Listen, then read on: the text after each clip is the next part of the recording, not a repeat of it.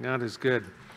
Well, again, this is that time where our ushers don't get up and don't come forward and don't receive an offering, but you can still do that online. So that's where you, I guess, electronically you text your uh, bank account to us, and we only take out what's needed. That's all. No more. Okay, just just what's needed there. If you have a Bible handy, and I pray that you do, if you'd open it with me to. Uh, the book of Proverbs. We're going to be in eventually chapter 11. We're going to be a lot of places before we get there, but you might as well get your finger there. And I promise you, um, we're going to walk through a whole bunch of Proverbs today. Um, we're in a, a, study here, the series titled uh, "Wisdom for Living." It's about living practically, because remember, you know, there's there's nothing in the book of Proverbs that talks about heaven. It's about how to live life successfully, how to walk in wisdom in the here and now. And uh, I titled this morning's message, uh, Living Selfless in a Selfie Centered World. And if you have social media, you totally understand exactly what I'm saying. If not, just humor me and follow along as we dive into this. But uh, let's pray really quick. Father, we thank you for your word. And uh, Lord, your word is life and life giving, and may it give life to each and every one of us today. For some, may it uh, usher them into the very kingdom of heaven today when we recognize, Lord, your kindness and your generosity towards us. And uh, Lord, may it stir our hearts to be more like you. May you make us generous people and kind people, Lord. And uh, Lord, we can't do it without you. And so thank you, Holy Spirit, for being here with us. And open our eyes to, to see truth and give us the faith to believe and to receive all that you have for us today as we pray. In Jesus' name. Amen Amen. Amen. You know, the Bible teaches us obviously a lot, you know, about true wisdom. Now, have you ever thought about that there's something that's not true wisdom? There's wisdom, but it's not true wisdom. Uh, the book of James, we won't read this, but uh, write this down if you're a note taker. Uh, James chapter 3, I'm just going to read in verse 17 to kind of demonstrate the point here. It says, But the wisdom that is from above is first pure then peaceable, gentle, willing to yield, full of mercy and good fruits, without partiality and without hypocrisy. It says, Now the fruit of righteousness is sown in peace by those who make peace. Okay? And yet it says that. Uh, there's a different kind of wisdom, and you can read that in the previous verses there. In verse 15, though, and I'll just read this to you. It says, This wisdom, this earthly wisdom, which isn't true wisdom, it says, This wisdom does not descend from above, but is earthly and it's sensual and it's actually demonic. And so there is a earthly wisdom that is in direct opposition to the wisdom of God. And the world is full of that kind of wisdom. And yet God wants us to have a wisdom that begins with, as Proverbs uh, teaches us, a healthy fear of the Lord. And so Solomon, you know, throughout this book, he's teaching his son about wisdom, and, and he does this by using these powerful statements that are designed to help him to help him remember them. That's one of the reasons why so many people enjoy the book of Proverbs because again, as we by definition have given to the book of Proverbs, it's a a pithy statement that what packs a powerful punch, or in Solomon's case, as being the wisest man on the earth, it's a short sentence based on long experience. And again, it's one of the things my dad always used to tell me Michael, you can learn from me. You don't have to make every mistake yourself because I already made them. You can learn from my experience. You ever have that by show of hands, a parent, you share that with your kids? Learn from my mistakes. That's one of the ways that our mistakes get redeemed, that you go, thank God it didn't just end in vain, that I was actually able to use that to be beneficial to someone else. If you haven't been with us and you're trying to figure out how to, what's the best way to study the book of Proverbs, I would just encourage you to come on Wednesday night when uh, John gets to the book of Proverbs uh, on Wednesday nights. He's in the book of Psalms right now. It'll be. Uh, see 90 what five? It's i don't know how many weeks but uh, it, it's going to be good i can just tell you that. And the best way really to study it is just taking it in chapter one and plowing all the way through and we do that on wednesday night. We're dealing more of the topics kind of the hot topics you might say of the book of proverbs on sunday mornings to wet your whistle to get you to want to read uh, this book and uh, make it part of your life. Like i said most people that really uh, dive into the Word of God and make the book of Proverbs just part of their everyday reading. You again, there's 31 chapters, there's almost 31 days in a month. Is just read one chapter a day and just hide your his word, the Bible says, in our hearts that we might not sin against him. Because, again, this is about the book of Proverbs learning to live practically in this life. So if you think about the book of Proverbs, you know, chapters one through nine um, deals with foolishness and wisdom. He, he and Solomon uses uh, it, it's in the in the feminine uh, language that he uses uh, a woman to uh, depict wisdom and folly. He's talking to his son, obviously, here, but it could apply uh, to women just as well. Um, any person that reads it, but uh, again, it's perso- personified uh, this wisdom and, and folly or foolishness uh, as a person. So he's telling you, follow wisdom, son, and your life's going to end up good. It's like, you know, one of the things that we always tell, you know, men here at Calvary Chapel, if you come in for premarital counseling, one of the first things we do is in our examination of you is make sure that men are marrying up, right? Because if men aren't marrying up, there's a good chance your marriage isn't going to make it. Okay, so we always say, hey, if you're if you marry up, it's a good thing, and any you know, man that recognizes that is smart because the Bible says that a man who finds a wife, a good wife finds, you know, a, a, wife obtains favor from the Lord. And it says that a good wife is like what? A crown upon her husband's head. So the key here is to marry up. And that's really what Solomon, in a sense, is teaching his son. He's going to follow her wisdom. But there's another woman. She's folly, she's foolishness. And man, she gratifies but she doesn't satisfy. it's going to be temporal at best, but it will lead to death. There is a way that seems right unto a man, right? But its end brings forth death. That's why, you know, in arranged marriages, I mean, a dad could go, you know what? Hey, honey, I know what you need when you're 20, but I also know what you need when you're 62. Okay, so let me help you understand, you know, the type of woman that you should pick in your life and who you should pursue. And so in chapters one through nine, he deals with this in, two women that he, that he paints this picture for his son. And you might be thinking, why did Solomon do this? You go, well, because the guy had 700 wives and 300 concubines. I think he thought about women a lot. I mean, to be honest with you, probably everything he did kind of when, and, and, by his own life, he knew that, he, uh, again, his wives did what? And, and again, it's why God is a monogamous God. He's into one, not into polygamy, not into the multiple wives. And you go, why? And it says, because his wives turned his heart away from God. You know, you want to marry a woman who's wise, who does what? Turns your heart to God. You know, and again, such a, a wonderful thing. That's what we see in chapters 1 through 9 in chapters 10 through 15, and we've been, we've been going through this, and we'll do it again today. It's contrasting couplets, right? He contrasts two different thoughts, you know, what wisdom is and what folly is, and he does it in a way that his son can remember it. And we'll walk through some of those uh, today. And then in chapter 16 through 31, it finishes up with just covering just a, a whole variety of just different topics. It's just boom, boom, one right after another. That unless you read it over and over again, you won't remember them because the you know, they're very, they're, they're, they don't follow a specific order. They, they kind of run, you know, uh, just all, all over the place. It's just like whatever the thought comes up, that's the direction that he goes. But they're done in short, pithy statements. And like I said, they all pack a very, very powerful punch.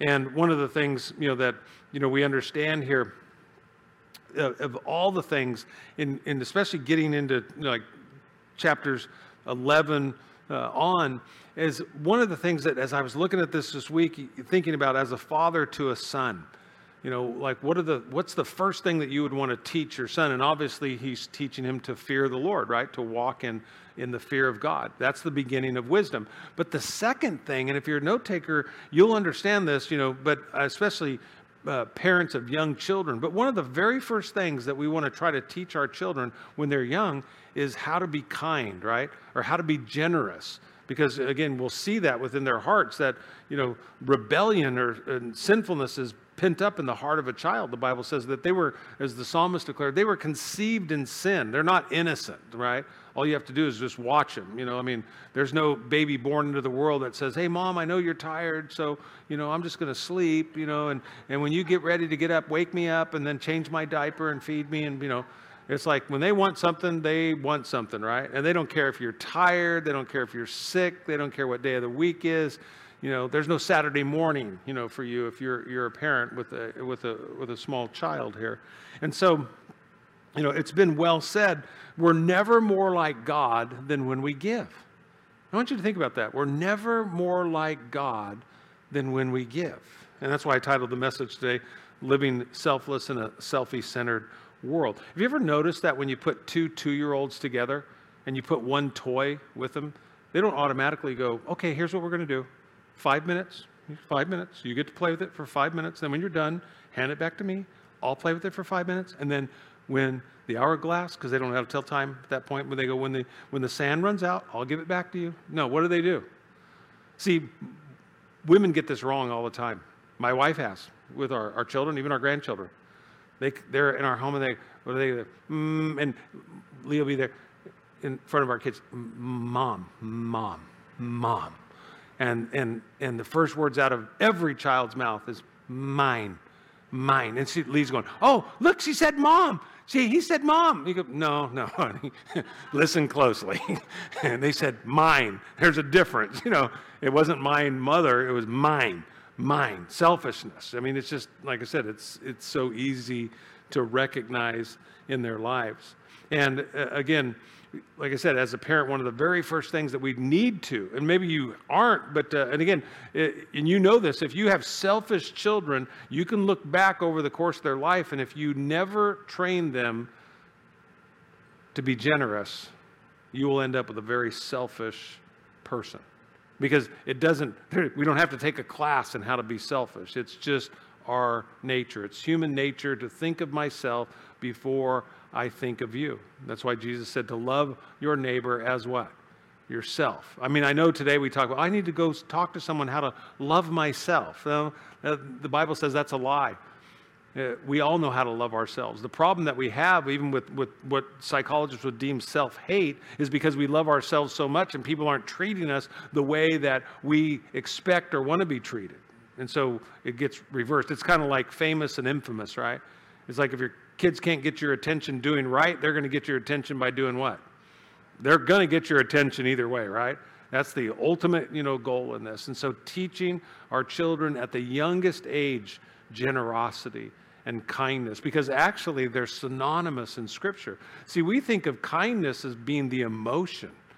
Oh, they're kind. But think about it. When someone has, has given you a gift or someone has blessed you with, with something, it, one of the first natural responses that we make, right, is you say to them, Oh, that was so what? Kind of you. You don't say, Oh, that was so generous. You're so, you might say that, but, you're, but most often the word that gets used is what? That was very, what? thoughtful or that was very kind of you. It's from the Hebrew word hesed, said. And, and it, it's a, it demonstrates the consistency, the compassion. There's so many things that come with that in the Word of God. But again, we have to know and understand, you know, kindness matters because when you think about it, when we walk in the ways of God, we're walking in the will of God. People are going, how do I, how do I walk in the, the will of God? Walk in the ways of God. Do the things that God calls us to. Walk in obedience to His word. Live with that healthy fear of who God is and honor Him. Because kindness, kindness in the true sense, it, it honors God. And that's what Solomon's doing. He's instructing his son how to walk in wisdom, how to make God and put God first in his, in his son's life. And again, when we do that, and, and Solomon came to that place in the book of Ecclesiastes, at the end of his life, he realized that was the chief end of men was what? To, to love God, to fear God, and to please God. And then basically, it's, you know, it's been well said love God with all of your heart, and then do what you please. Because everything that you'll do after that is going to be to please God. It all stems from a love relationship with the Lord. You know, and so living, you know, selfless in a, in a selfie centered world, it begins with kindness and generosity. Like I said, we're, we're never more like God than when we give. And you think about this, a, a verse that just jumps off the page to us is John 3:16, right? For God what? So loved the world that he did what? He gave. It's not that oh he had happy thoughts about us. No, he gave. He gave his what? One and only son, his only begotten son. He gave him for us. And we know that how he gave him was for his life to be a ransom on Calvary's cross. You think about giving and generosity. You know, Proverbs chapter 3, again, right out of the gate, when Solomon is teaching his son about wisdom, he says this in Proverbs 3 9 and 10. He says, Honor the Lord with your possessions and with the first fruits of your increase, so your barns will be filled with plenty and your vats will overflow with new wine. It, it, it, echoes the same thing that Jesus said Matthew 6:33 in the Sermon on the Mount. He said, "But seek first the kingdom of God and his righteousness, and all these things will be added unto you." See, most of us are familiar with the tithe, right? We think about the tithe as one tenth, you know, uh, of a percent there. One tenth. You know, we think about of all of our possessions, we're to to give to the Lord. And again, it, it's not just about being generous. That's not why the Lord's He doesn't need a tenth of of you know your goods. It's it's something deeper than that. What it's demonstrating to us and what it's it's revealing to us is the generosity of God. It's getting us to think about you know, God first and foremost and honoring Him in our lives. See, being kind, it isn't thinking less of yourself in that respect. It's thinking less about yourself. That's really the key. It's not like you put yourself down or, you know, uh, you become, you know, not concerned about your life at all. No, it's just that you, you just don't think about yourself as much as maybe you're accustomed to. Yeah, it's interesting in Exodus, if you're a note taker, you might write this down and go study this for yourself because it really brings us back to what Solomon is wanting to teach his son, is what Jesus is teaching us. If you go all the way back in Exodus chapter 13, the Lord was instructing Moses here in verse 1. He says, Then the Lord spoke to Moses, saying, He says, Consecrate to me all the firstborn, whatever opens the womb among the children of Israel, both man and beast, it is mine. Okay? he's, he's teaching the nation how to become generous. And then down in, in verse 11, he says, And it shall be when the Lord brings you into the land of the Canaanites, he tells them to do something. He says that it's the Lord who opens the womb, and every firstborn that comes from an animal, it says, which you have, the male shall be the Lord's, that the firstborn belongs to the Lord. What is he doing? He's teaching them about a type and a shadow of, of what's to come in their life. When Jesus Christ, the firstborn, the, the only begotten Son of God, and, and his redeeming, his redemption of, of our life. And, and again, as you read through this, you begin to understand it. He says in verse 13, he says, But every firstborn of a donkey, he says, You shall redeem with a lamb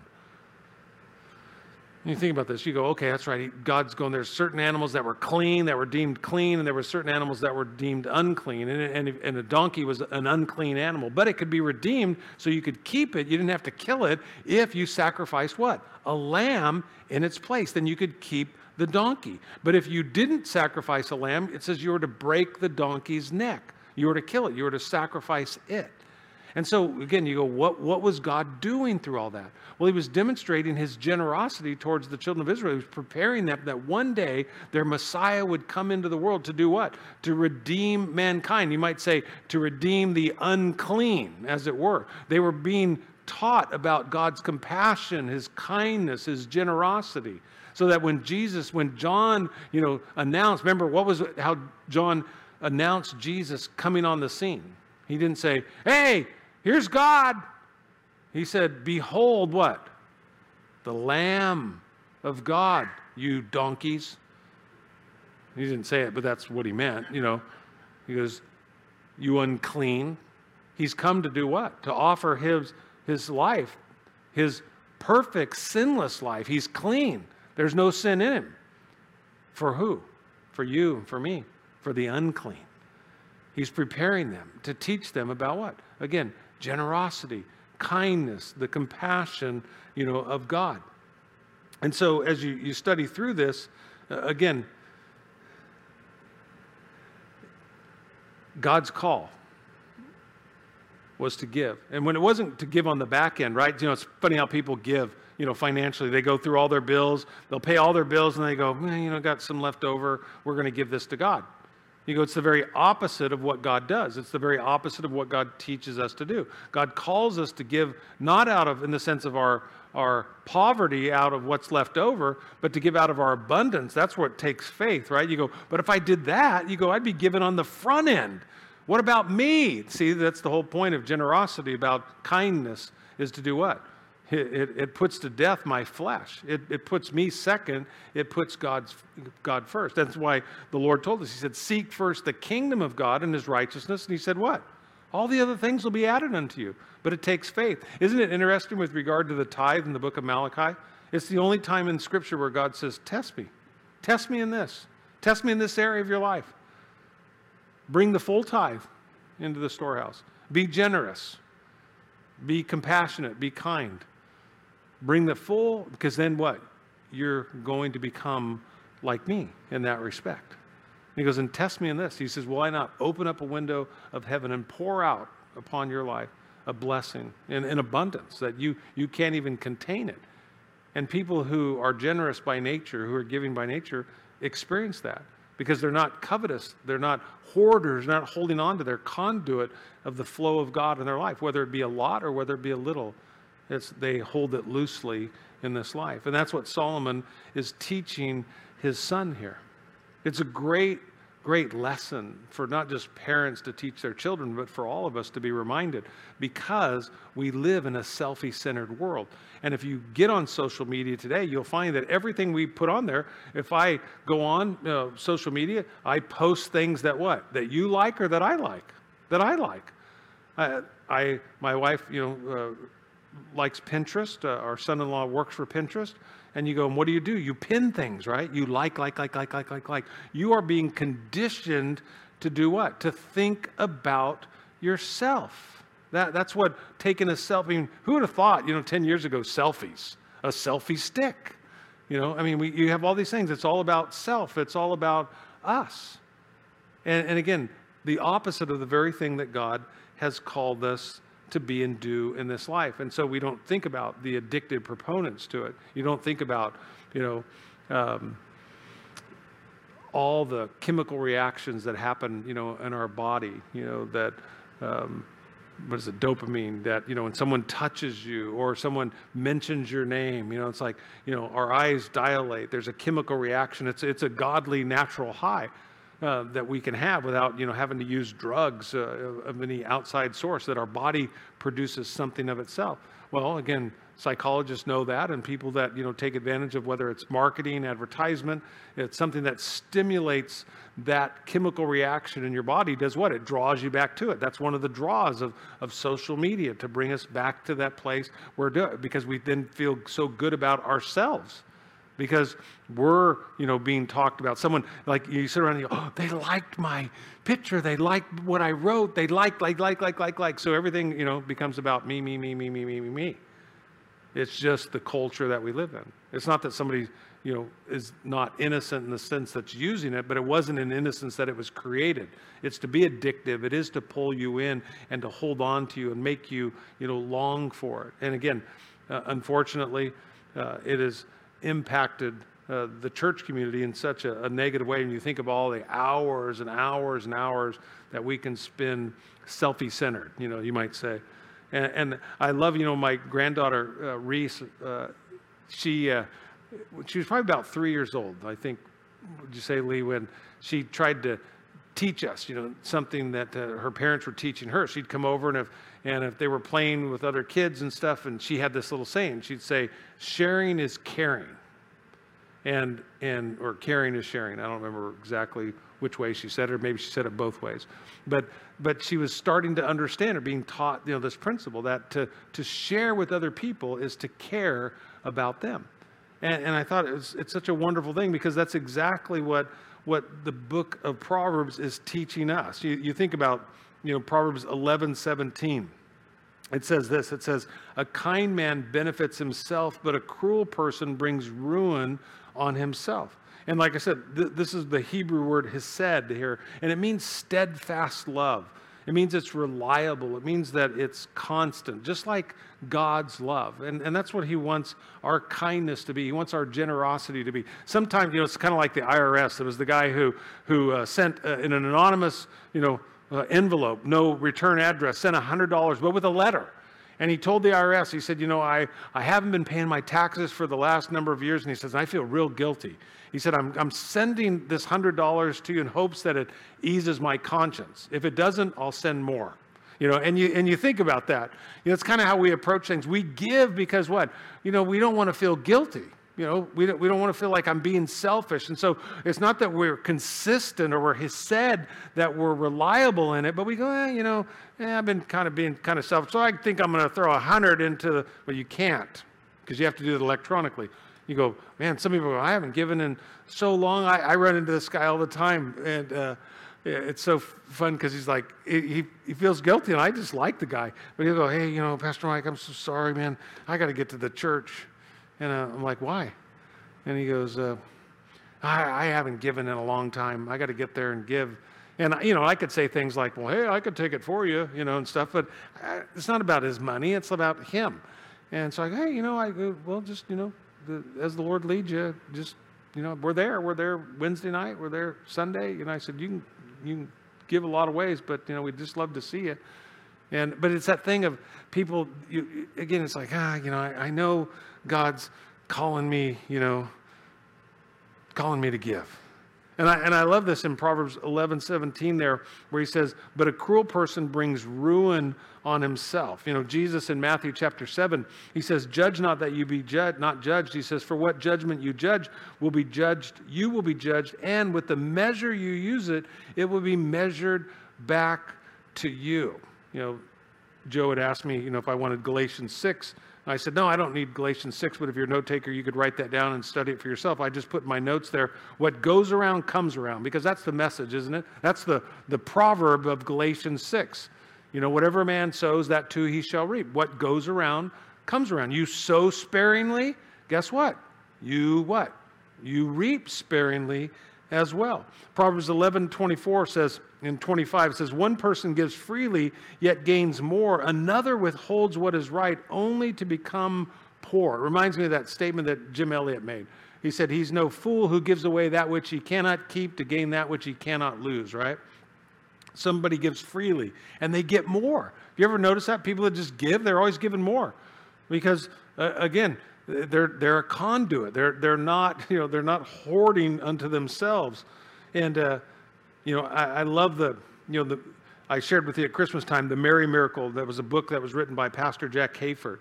And, and I loved it because it was so simple to remember. Remember the promise of Mary. He said, The promise is to you, and it's the same for me and you. The promise of God is to you that it might be birthed in you, that ultimately what? It might pass through your life to do what? To change the world around you. So uh, my dad was an English teacher, so that was a preposition. You know, in you, you know, to you, through you, you know, around you. Those are just things to be reminded of, of everything that God does in our life. There's a purpose to it. Look at verse 25 there Proverbs 11. It says, A generous person will be enriched, and the one who gives a drink of water will receive water.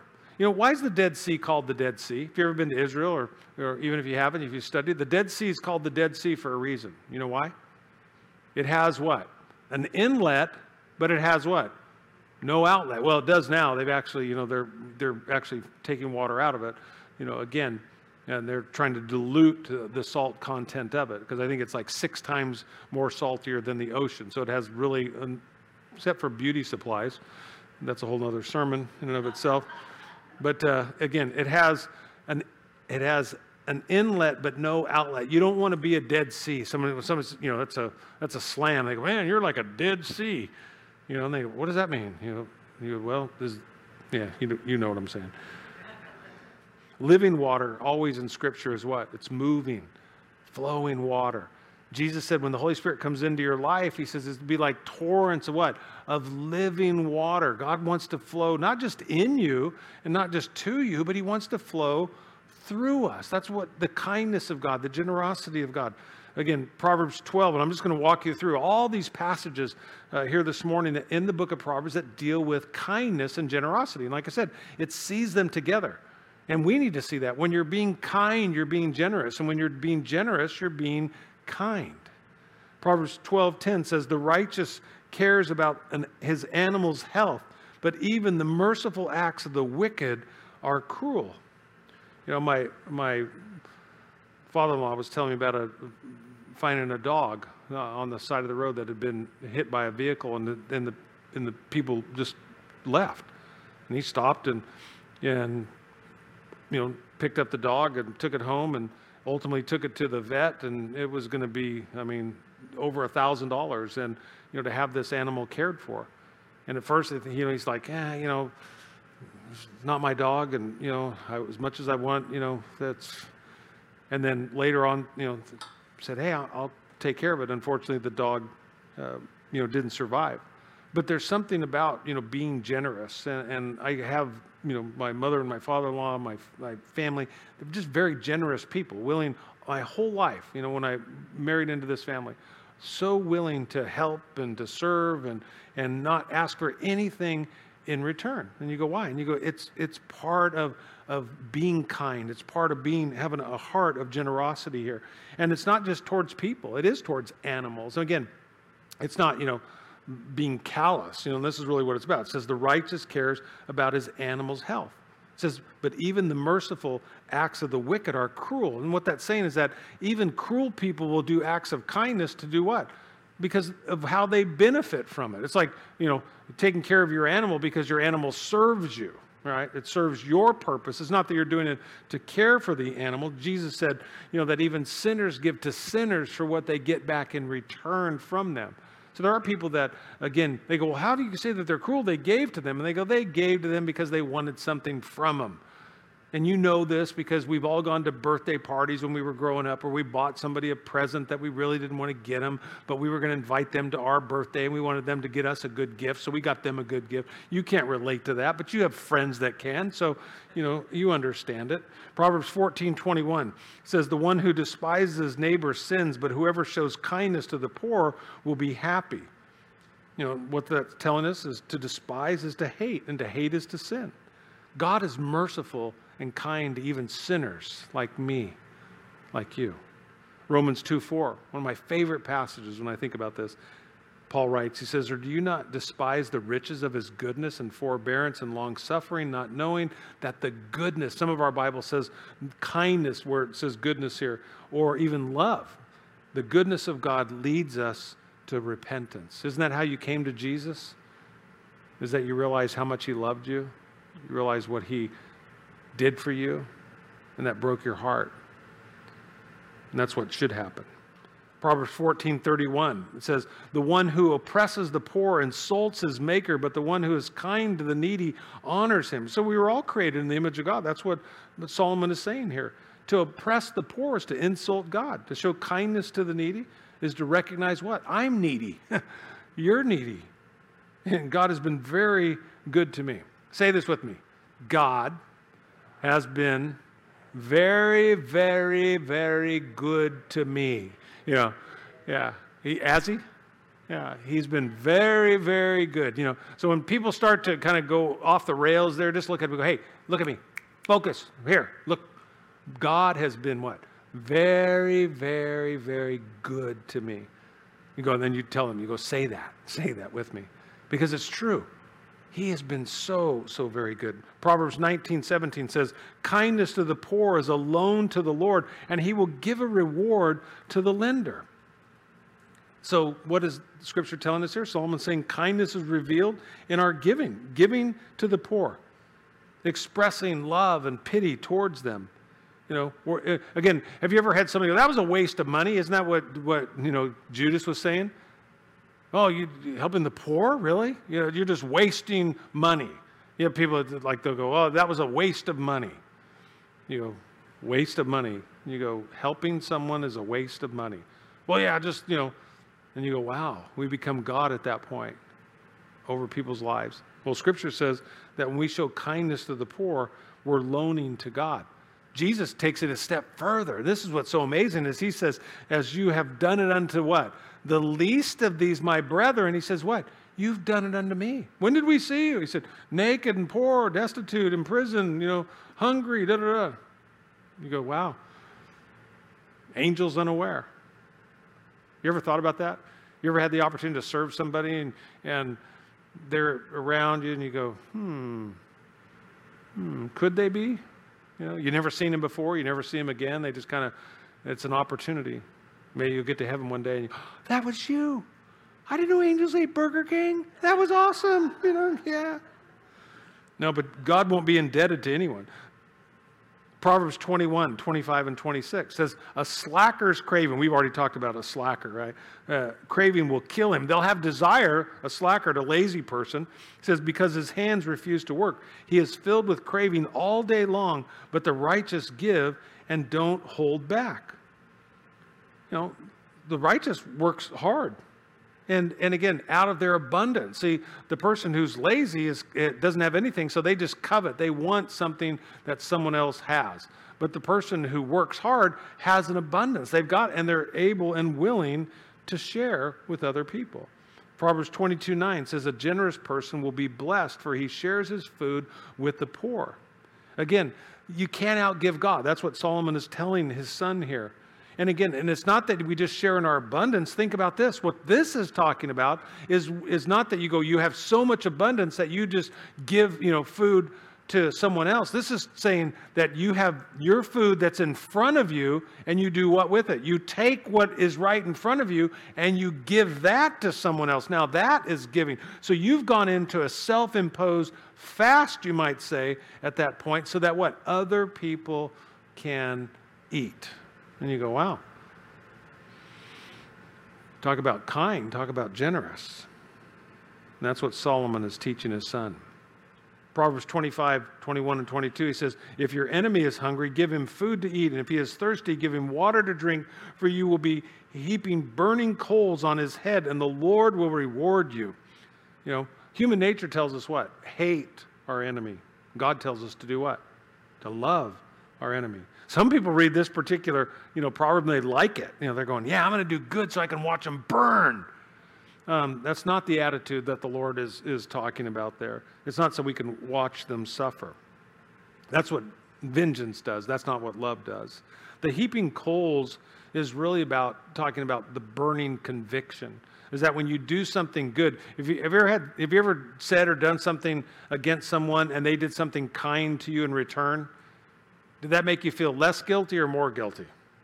Usually it makes you feel more guilty about, and that's what it's talking about. It's, it's the heaping or the weight of it is, is now upon you. That's why Scripture tells us to kill people with what? Kill them with, has anyone ever said this to you? Kill them with what? Kindness, yeah. Kill them with kindness. Overcome evil with what? Good, yeah. It's the opposite of eye for an eye. Proverbs 28 8 says, Whoever increases his wealth through excessive interest collects it from one who is kind to the poor. Anybody ever had to pay interest that was around 30% in here? We see it in scripture, you know, 30%. Remember that was kind of a norm for, you know, things you could buy something on credit, but you're going to pay 30% interest. And, and that's okay in scripture. It's, it's actually not, there's nothing wrong with it as long as it wasn't something of a necessity. Now, if you went to your friend in Jewish culture and you said, hey, you know, I want to put a swimming pool in, and he charged you 30%, the Bible doesn't say that was a, that's just good business for him. You know, you don't need a pool, go swim in the lake or the river. But, you know, people would still do it. Oh, I'll pay 30%. But if you were to charge someone that kind of interest that was just trying to survive or to provide for their family, you know, God says that that's, that's sinful at that point. He says, again, to collect excessive interest collects it for the one who is kind to the poor. Ultimately, God's basically saying, you know, He's going to take it from you somehow, some way. He's going to work it out. Mike Atkinson sent me a picture yesterday. It was really interesting. He had taken me up to his cabin uh, last year, and as we were driving along the road, he said, Hey, look down there. He said, There's a pot farm down there. And I looked down, and there was this massive, it was like 20 something acres and it was it was you know a, a marijuana farm. I don't know if it was legal at that point or, but it was in the mountains and it was kind of hidden. And there was guys there walking around and they had guns on the property. And so we stopped on the road and they came out and they were looking up at us and we were far enough away, I think, hope. And um, you know, but we're looking at. Well, he sent me a picture yesterday, and it, it's all burnt. They had that fire. It's gone. It was called Up in Smoke. You know, I mean, I mean, I mean, but it was like, you know, it's just one of those things you look and you go, it can be gone like that, right? And, and be stingy, you know. And again, Proverbs 28 27. Those who give to the poor will not be in need, but one who turns his eye away will receive many curses. You know, one of the best ways that we can express our generosity is to give to the poor. That's what God is telling us here. one of the best ways to bring the discipline of God upon your life is be selfish. we, we can't turn a blind eye to something that has God's full attention and uh, God sees and He's looking. And one of the interesting things, you know, I want to just take a moment here, you know, on this. Have you ever ever tried not to see something? When I say that, I mean a need. Have you ever come across somebody in need and you turned away? So as to not look at it, so that way you could kind of, in your heart, you could go, well, I, I wasn't really aware of it. Or, you know, don't answer the phone because we know that they're calling, they what? They want something. You know, they might need something. So again, we don't want to become active. We don't want to be involved. It's one of the dangers, you know, psychologists tell us of, of social media. Uh, do you remember years ago? I don't even know if they still have them, but uh, it was always during the Super Bowl. How many like Super Bowl parties, by the way? Just by a show of hands, you like Super Bowl parties? It's fun. You get a whole spread of food that maybe you don't get to eat, you know, the rest of the year. But man, that day, I mean, John Jones comes over and makes coconut, you know, shrimp with uh, with pina colada saw, dipping sauce. I mean, just stuff and you know, what are those things called? Oompa Loompas? No, I don't know. Lumpia or whatever, you know. I don't know. it's good stuff. Just let me just tell you this. It's just good stuff. You know, and and you're sitting there and you're you're on about your 12th one, you know, and you're dipping in that sauce and you're just enjoying. All of a sudden this commercial comes on and it was for uh, world hunger, right? And it shows this child in Africa that's starving and you're stuffing your face. And what, what, do you, what do you do at that point? You want, you want to change that channel, right? Well, now, because of social media, again, here's what happens we see it all the time. There, there's nothing, we're not naive, you know, or we're not, we're not, you know, pure or innocent any longer. It's, it's in our face, whether we like it or not. So, what happens and what's happening to us is we become callous. Do you remember, and I remember uh, my kids growing up, if we saw a homeless person, my kids would go, Dad, Dad, there's a homeless person. Can we get him some Taco Bell, Dad? Can we get him some McDonald's or something? And we would, you know, get some stuff from, and you go, now what happens? I'd have to own a McDonald's, right? Or I'd have to own a Taco Bell because it'd be on every street corner. So what happens? You just become callous to it. It just happens all around us. It's just so we just go, eh, you know, pick and choose. It's not hesed. It's not that continual, constant, reliable generosity that we love and have come to expect from God. Amen?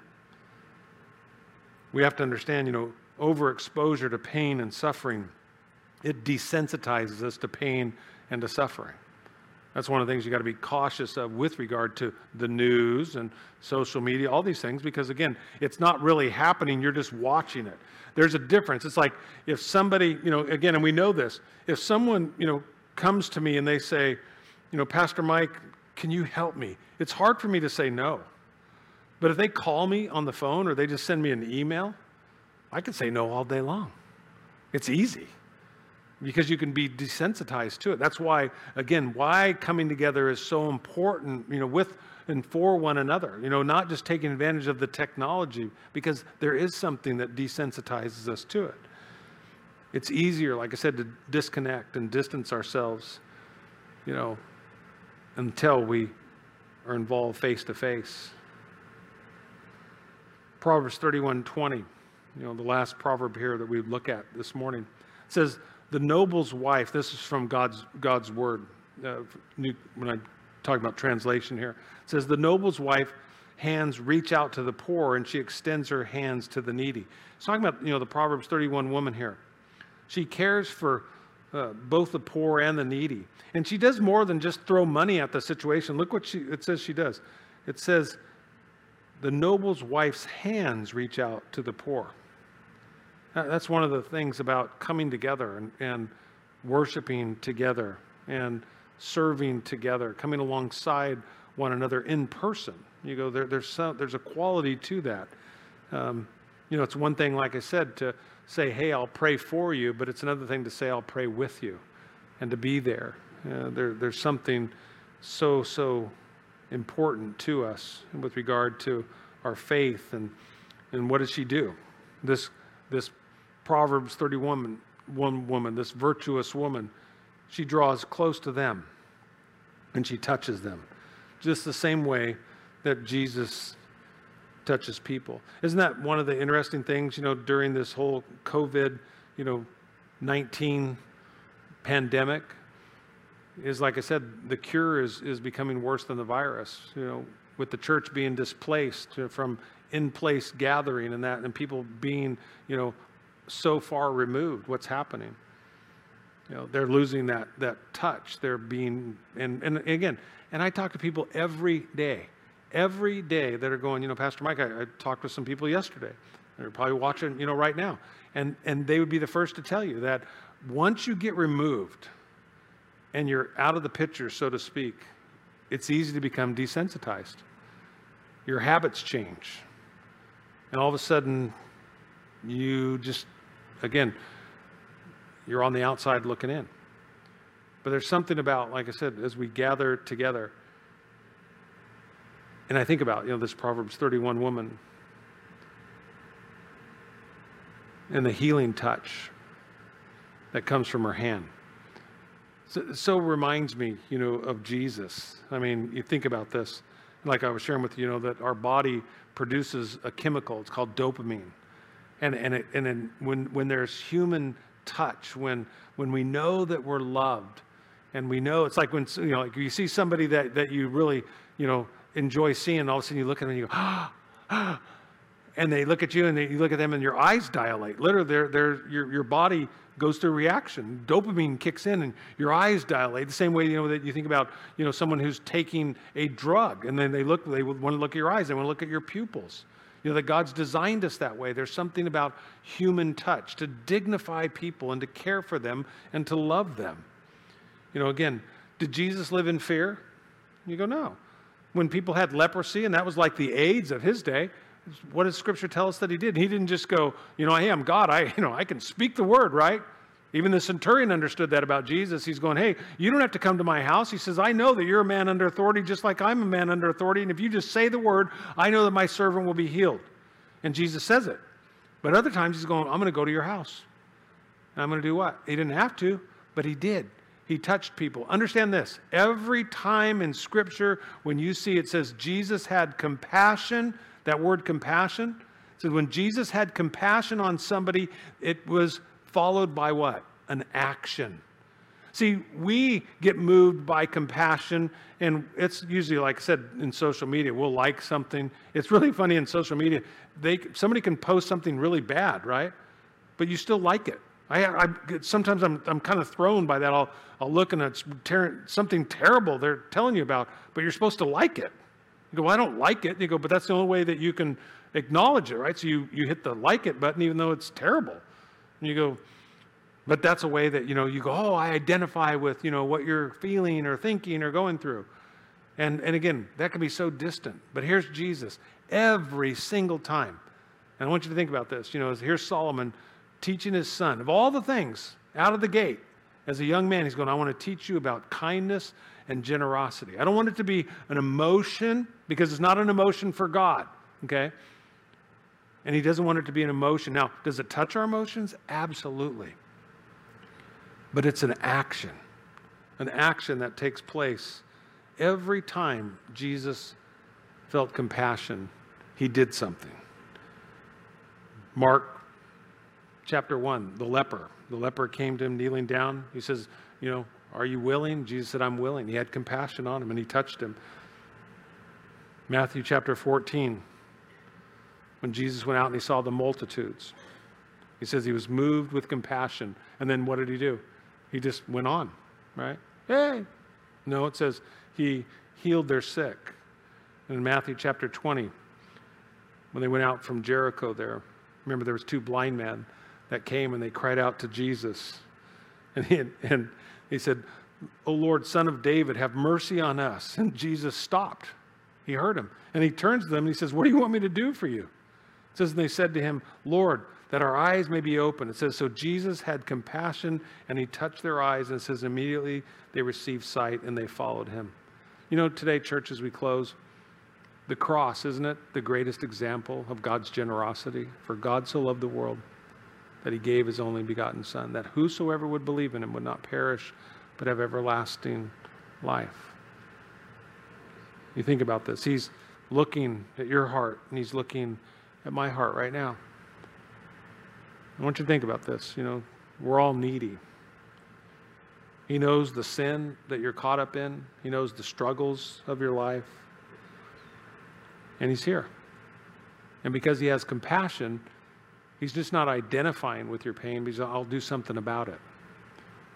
First and foremost, if you've never received Christ, He says, call upon the name of the Lord and be saved. You might be thinking, ah, I've, I've done too much wrong. no, that's why Jesus came, the Lamb of God who came to take away the sin of the world.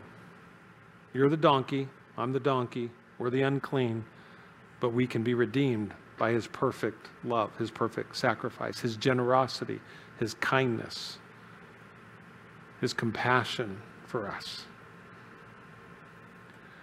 You don't have to leave here today believing the lie of the devil.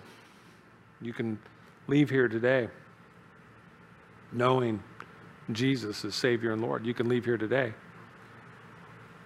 understanding maybe a little bit better. You know, that God's kindness isn't just a feeling, it's not just an emotion, it's an action. And because He loved you so much, He gave His life for you.